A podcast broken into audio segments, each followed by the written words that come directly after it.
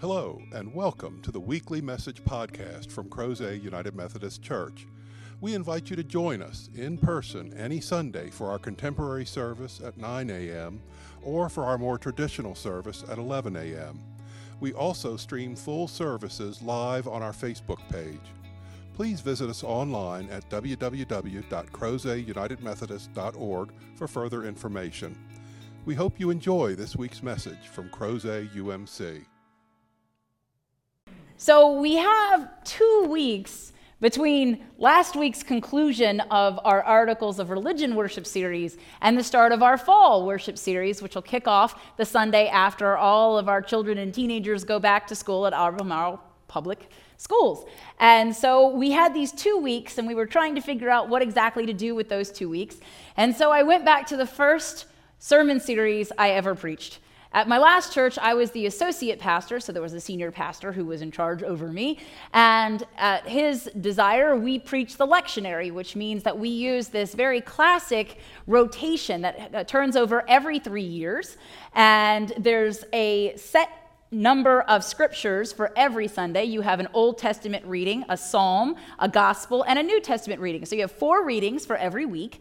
And if you come from the Roman Catholic tradition or the Anglican tradition or even some uh, Episcopalian, Methodist, or Lutheran traditions, you might have become acquainted with the lectionary. And so at this church that we had, we would pick one of those texts, and that would be the text for the sermon.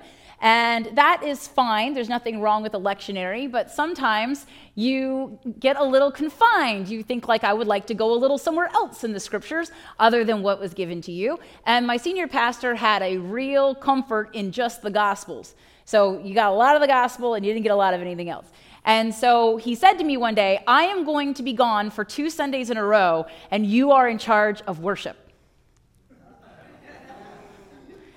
and I thought, this is the moment. And I will do a worship series. I mean, it was only a two part worship series, but it was more than I had ever done before. And so I decided to do something that we don't normally do. I preached from the Gospels, but I preached about an aspect of Jesus we don't always pay a lot of attention to snarky Jesus. And I love our graphic that says sarcasm is loading because it is, right? Sarcasm is to say words but mean the opposite. And Americans have gotten very good at sarcasm. In fact, some people might feel like it's a spiritual gift that has gone unrecognized because they are so comfortable in sarcasm. And Jesus is actually using snark in our scripture today. And snark may or may not utilize sarcasm, but it definitely offers criticism. It's a commentary. And sometimes, most of the time, it's a little cranky. And Jesus is a little cranky. He's concerned. He's been looking at what is going on with the Pharisees, and he's kind of had it up to here. And just like us, we all have a breaking point, and Jesus decides, just as God the Father does in the Old Testament, to finally just call it out for what it is. And so the story begins today with a Pharisee who is a very well respected, privileged person, not only socially, but religiously, asking Jesus to dinner, offering hospitality, which is what a good Jew should do, and offering Jesus to come to dinner. Jesus says yes. Jesus gets there and he doesn't wash his hands. Now, I know a lot of us are like, ugh. Okay, but first, remember that they didn't have dial and hand sanitizer and they hadn't been through a global pandemic. And so they didn't understand the cleanliness in the same way we do. And it was more of kind of a ritual, it was an outward visual of kind of shifting from work mode into eating mode. And so they would have a bowl of water, and everyone who was going to be dining would come in and just kind of dip their hands in the water and wash their hands off in the water. There wasn't soap to be used or anything like that. And by the way, after a while, I'm sure that that bowl was really gross right? And also remember, Jesus isn't out there working with his hands. He's in earthly ministry. He's preaching and teaching. Now, he wasn't always the cleanest person because he was homeless and itinerant, but he wasn't filthy like he had been out there working, um, slaughtering animals or messing around in the mud because he was a farmer. Instead, Jesus had relatively clean hands. And so he came in and he sat down, and because he's God incarnate and omniscient, he understands the problem that the Pharisee has. He's amazed, according to the scriptures, that Jesus didn't wash his hands. And so Jesus decides to address this with him. And he starts out by saying that the Pharisees clean the outside of the cup and the dish, but inside they are full of greed and wickedness. And that's true. I mean, outwardly, to look at a Pharisee, they were well groomed, well dressed. They usually because they had income and they had the means by which to do all of this. They didn't have to work in the fields, they didn't have to work uh, with their hands. They were people who were literally paid to read, discuss, and teach the scriptures. It's a pretty good gig, you know. We pay college professors to do this now, and that's what they did. They were the scholars of the scriptures. And unlike the Sadducees, the priests in Jerusalem who oversee the temple, they're just interested in the Torah, the first five books of the Old Testament. Instead, the Pharisees have the full canon of the Old Testament. Not only do they know the Torah, but they also know the historical books, they know the prophetic books. They have access to a greater canon and they're very well read. And in fact, they've been so well read that they actually have come to believe in resurrection when the Sadducees, the priests, don't. They also know very well the messianic prophecies because they have access to Isaiah. They have read the minor prophets, and they know that God has promised through the prophetic word to send the Messiah. And so they've been given these incredible gifts and these insight. And what are they doing with it? Well, they're putting on a nice show, but Jesus sees what's within. And what is within? Well, apparently, in this Pharisee's case, greed and wickedness. And Jesus isn't too happy about that. He goes on to say, You fools, did not the one who make the outside make the inside also? So you give alms, that's giving finances and gifts to the poor giving so that the poor can have something because you have so much. You give those alms for the things that are within, and everything will be clean. If you want to purge yourself of greed and wickedness, then you do that by being selfless and giving and blessing. That's one of the ways that you do that. And so he kind of gets on a tear. You ever had that where you thought you were just going to say something and then you just, you know, had a sermon? And so he does that. He keeps going. But woe to you, Pharisees, for you tithe mint and rue and herbs of all kind. All right, let's just pause there for a second. So your tithe is 10%, the first 10% of the, your labor, right? You call the first fruits of your labor. So if you had an orchard, then when you had harvest, you would bring in your first few bushels, and that would be your tithe. So what is the fruit of the labor of the Pharisees? Apparently, it's an herb garden. Mint and rue. And I know that if we were in New Orleans, I'd have to define the difference between this rue and that roux. This is an herb rue, it's not the basis for Creole cooking. Um, but here we have something, by the way, those are pretty common. I mean, it would have been like me as a child on my walks being like, Hi, mom and dad, I bring you a tithe of the honeysuckle that I found. Like, it's just everywhere. It's not a big deal. Or if you came in here and you tithe kudzu, congratulations, it's all over Virginia. And so you have these things here where it's like, it's almost just perfunctory. It's not really deep and meaningful. And it's like, so the most that you do with your hands is grow an herb garden. Cool, awesome. Okay, so that's where they start. They're just tithing some herbs. That's what they really have to give, and yet they clearly have more income than that. And then they neglect justice and the love of God. And Jesus is like, no, no, no, no, no. It's not one or the other, it's both. Jesus says these are the things that you should have practiced without neglecting the others. So, yes, we do practice our religiosity by bringing our tithe before the Lord. That's good, a right, and hopefully a joyful thing. But we also need to make sure that we tend to the very things that the prophets, prophets call us into account for justice and love. But the Pharisees have picked tithing, mint and rue and herbs, and not justice and love. And so Jesus goes on, Woe to you, Pharisees, for you love to have the seat, the high seat in the synagogues, and you love to be recognized in the marketplaces, but you're not paying attention to what's really important. It's not about you. It's about God, and you've been given an incredible gift. You have been given the opportunity to be immersed as a job in God's Word that should bear fruit in your life. It shouldn't just be the fact that you know a lot and you tell people a lot and then you go on and do whatever you want. That's not how it works to you.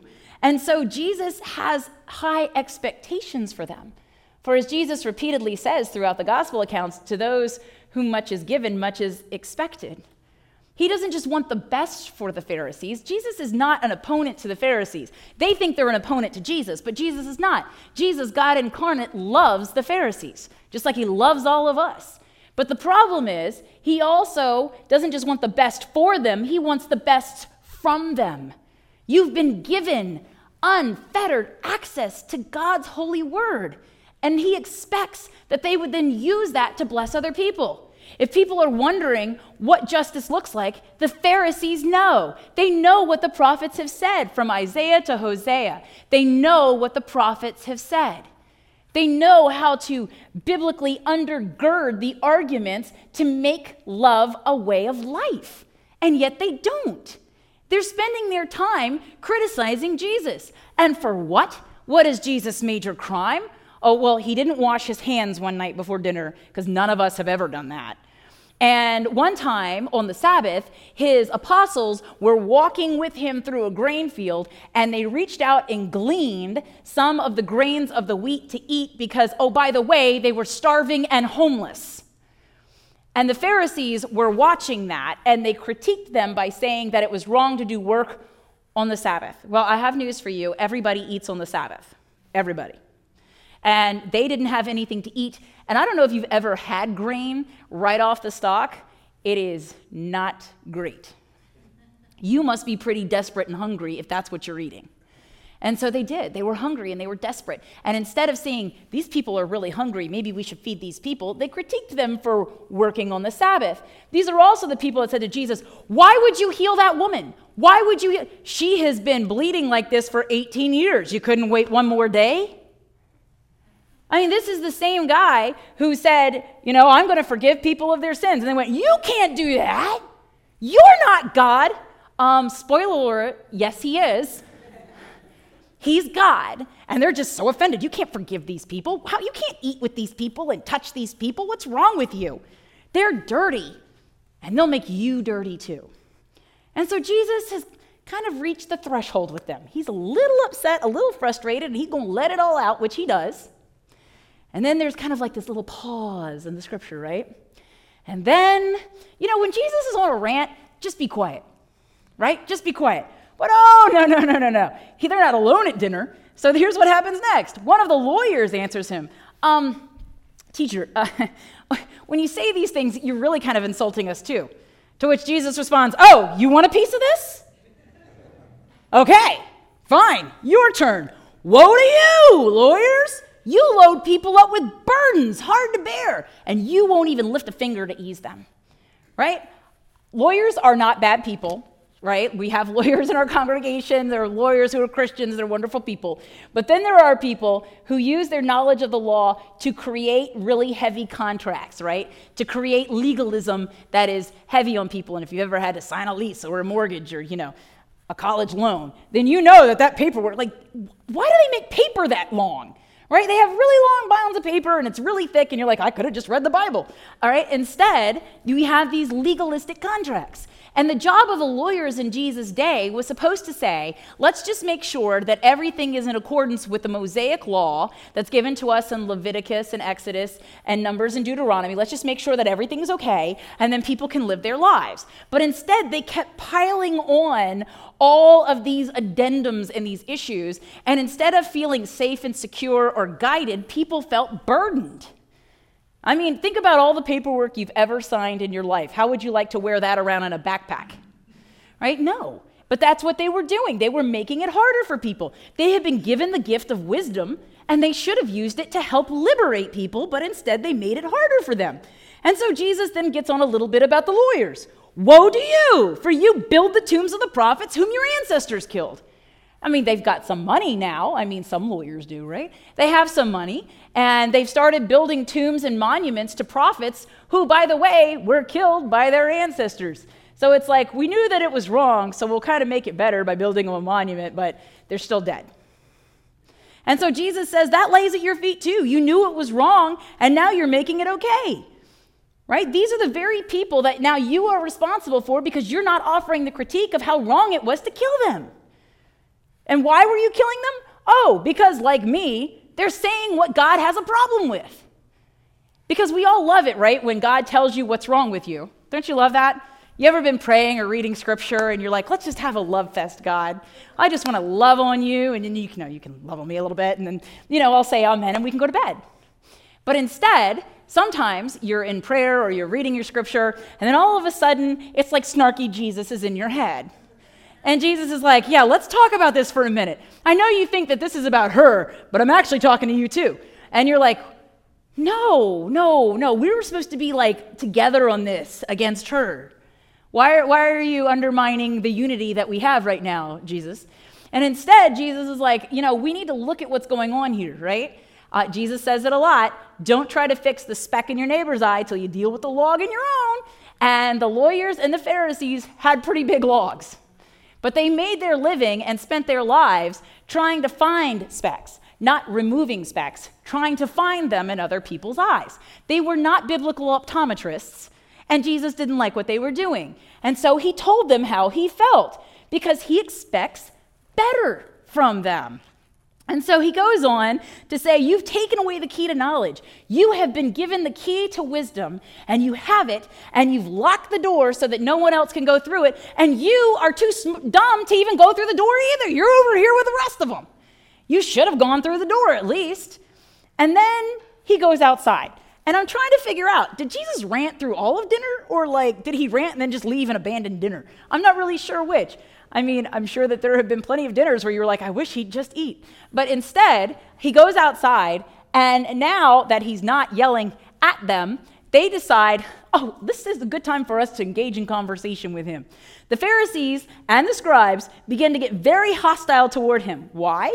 Because we love it when God tells us that we're not perfect. That's why we kill the prophets anyway. And then they cross examine him about many things because now they are lying in wait for him to catch him in something he might say. They didn't like what he said, so now they want to punish him. But the problem is, he's God incarnate, and you're not going to catch him in saying something wrong. But they don't like the way they've been made to feel. They don't like that. They have been made to feel this big. They have been taken off their seats of honor. They have been humiliated. They have also been made to feel as if they are not successful. Now, Jesus hasn't told them they're epic failures yet, but Jesus has told them you're not doing the right thing. And they don't like that. I mean, which one of you want to get up and get verbally berated by your Savior today? Right? Nobody really likes that. But instead of saying, you know what, this must really be bad if Jesus is willing to do this, Instead, they, they decide to turn it around and try to make it Jesus' fault. He's the problem. If you just get rid of Jesus, all of this will stop.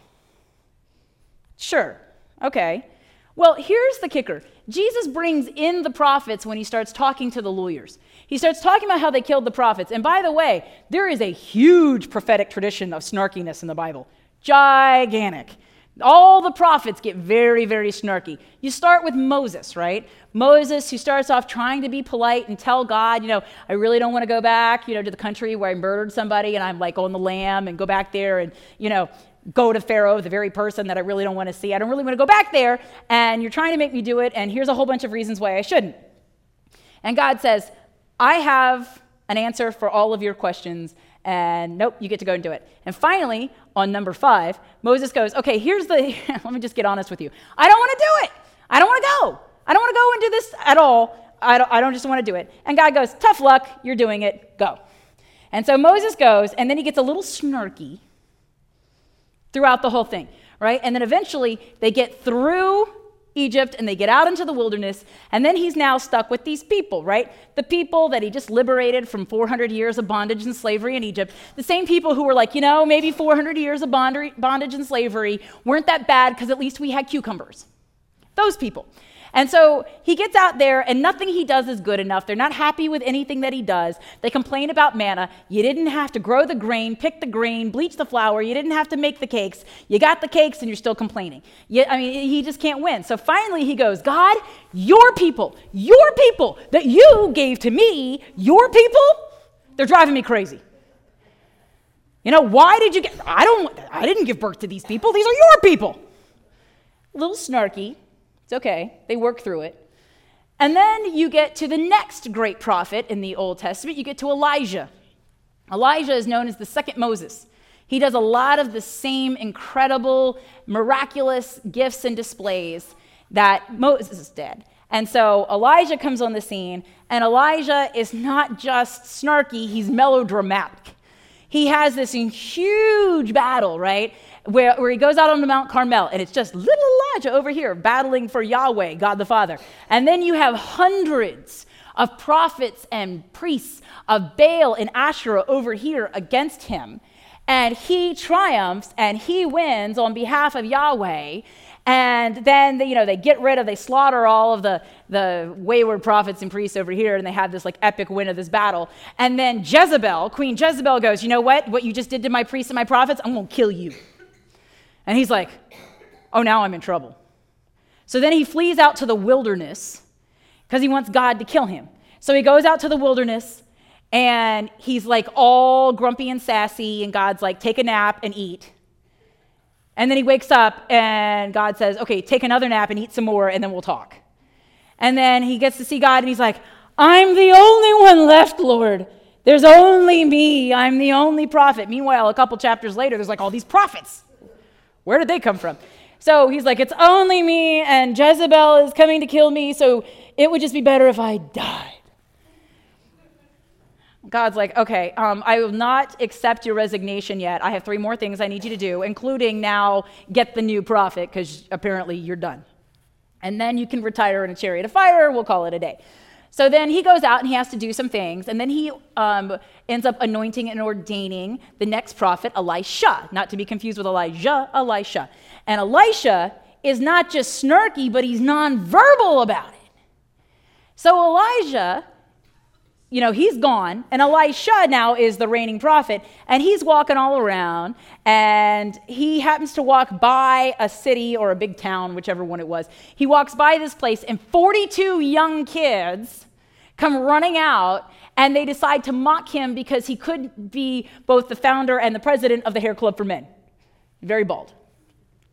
And so I, am hoping it reads better in Hebrew, but they basically get out and go, Hey, Baldy, hey, Baldy. And he's so hurt in his heart. They poke his heart here. And he's so hurt that without saying anything back to them, he calls forth two she bears to maul all the kids.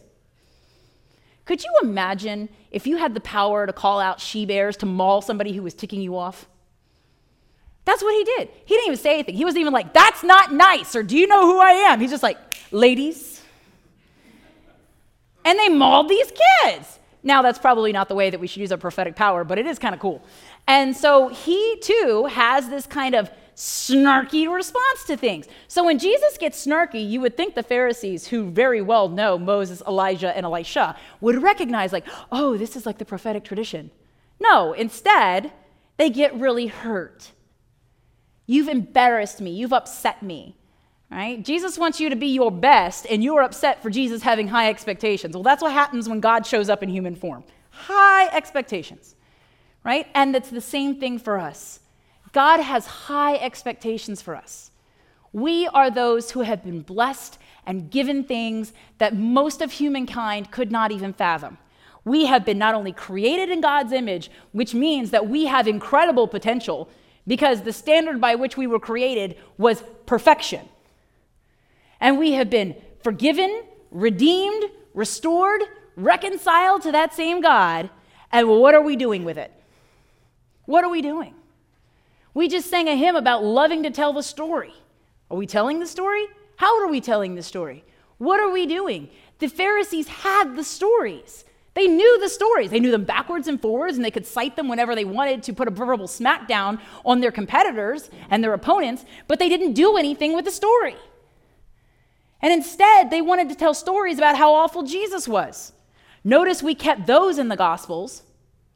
Instead, it's about giving back from what we have received. Much has been given to us.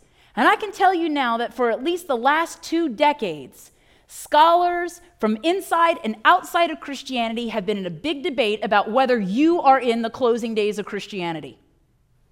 About whether or not the church's golden age has passed and the church is not just in decline, it is on hospice. And it will die. That's the debate that's happening. And why is that? Because there were probably times in the life of the church when we, like the Pharisees, got so obsessed with certain things that we neglected the others. that we didn't pay attention to what we were really supposed to be focusing on. And then when Jesus or somebody who was embodying the risen Christ said it to us, we got really upset with those people. Well, if you don't like it, you can leave. That's one of the ways that we have acted across time and space in the church. Instead of going, maybe there's something going on here and maybe we need to look at it. Maybe we're not saying what we mean to say. Maybe we're not doing what we're called to do. Maybe, maybe we could be doing things in a more impactful way, or maybe we need to phrase it differently. On Thursday at my last Bible study meeting, I was talking about this. There was a person who had come to my last church, probably because of my awesome Snarky Jesus miniseries. But this person came to the church, and they had come from a mega church in Tennessee. Huge church. I mean, the church's annual budget, I believe, was about $1.5 million a year. Huge. And this church had allocated in a line item $100,000 for coffee and donuts. It's a lot of coffee and donuts. Or very expensive premium coffee and donuts. I'm not sure which. But this person was very upset about it. They said, Could you imagine coffee and donuts? Woe to you, Tennessee, coffee and donuts, right? Like they were very upset about it. And I was listening to it, and I really started to think that maybe it wasn't so much about coffee and donuts, maybe it was somebody had poorly worded the budget, right? Because instead of saying coffee and donuts, what if it had said, hospitality to feed those who come to us hungry on the Sabbath? What if it had said, This is going to be our ministry of welcoming the stranger so that they feel that they can stay with us and they can break bread with us even though it's in donut form and they can lift their cup with us even though it's a mug of coffee. But that way, we can live out the scriptures. That would probably have had a better impact than coffee and donuts, $100,000. Because $100,000 is a lot of money to me. A lot of money to me. And I'm pretty sure that if you opened our budget and you found out that we spent almost a quarter of it on coffee and donuts, you'd all have things to say. But again, what are we doing with what we have? And how are we telling that story? What is it that we're doing? Because Jesus is paying attention. It's very clear that Jesus was paying attention to the Pharisees and the scribes and the Sadducees and the lawyers. He's paying close attention because these are some of the best and the brightest, the blessed. And they should be the ones that are helping God's people. But what are they doing? Um, building monuments to the very same people that they would have killed if they had been alive in that day.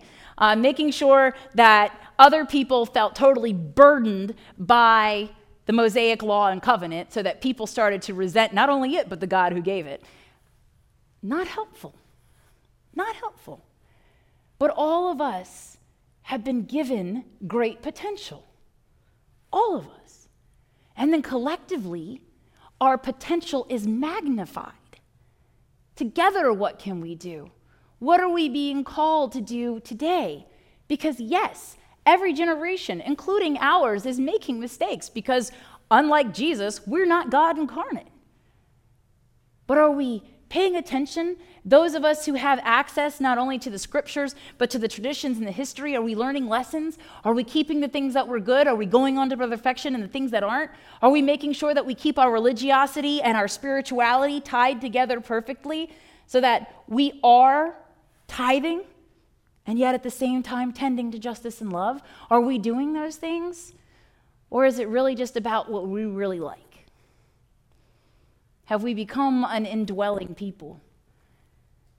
Because that's not what Jesus came here for, to just make us feel better about being comfortable.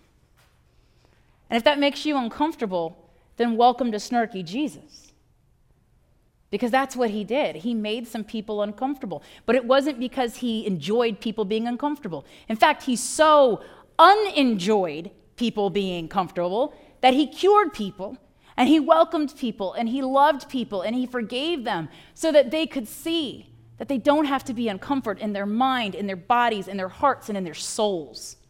He wanted them to know God's comfort.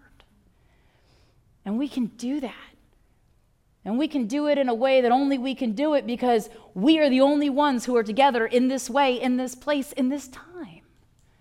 And so God expects us to do things that only we can do with God's help. And so the next time you feel yourself edging into that realm of snark, The next time you feel that spiritual gift awakening within you of sarcasm, think about what snarky Jesus might say to you. And think about how you can transcend the bondage and the slavery that the Pharisees and the lawyers found themselves in, and not be bound by what you think, but what God calls you to. And be liberated to love and to pursue justice and to tend to your spirituality and your religiosity, but also to tend to your neighbor. And may it be so. For God has not only great expectations for us, but God has given us great grace in order to rise and meet them. May it be so. In the name of the Father, and the Son, and the Holy Spirit, we pray. Amen.